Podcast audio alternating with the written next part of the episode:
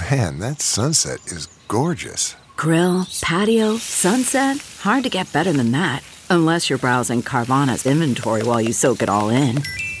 Oh, burger time. So sit back, get comfortable. Carvana's got thousands of cars under $20,000 just waiting for you.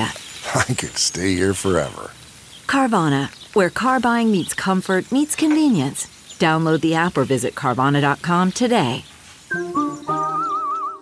Good morning. I'm Kim Hudson at Fox 2 with your St. Louis news driven by Bommarito Automotive Group. More information this morning about the death of an Ole Miss college student from St. Louis. 21 year old Ally Kostial was found dead Saturday morning about 20 miles from campus.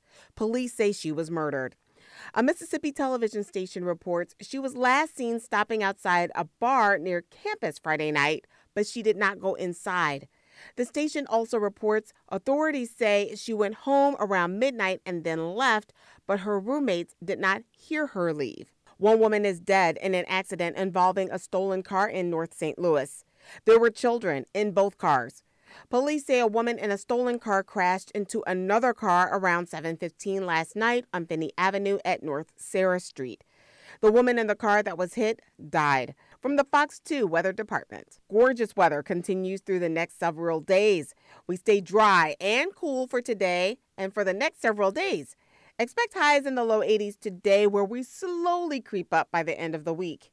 Each day we tack on a few degrees, but we keep the sunshine and dry time. Overnight lows will be in the 60s, even some upper 50s.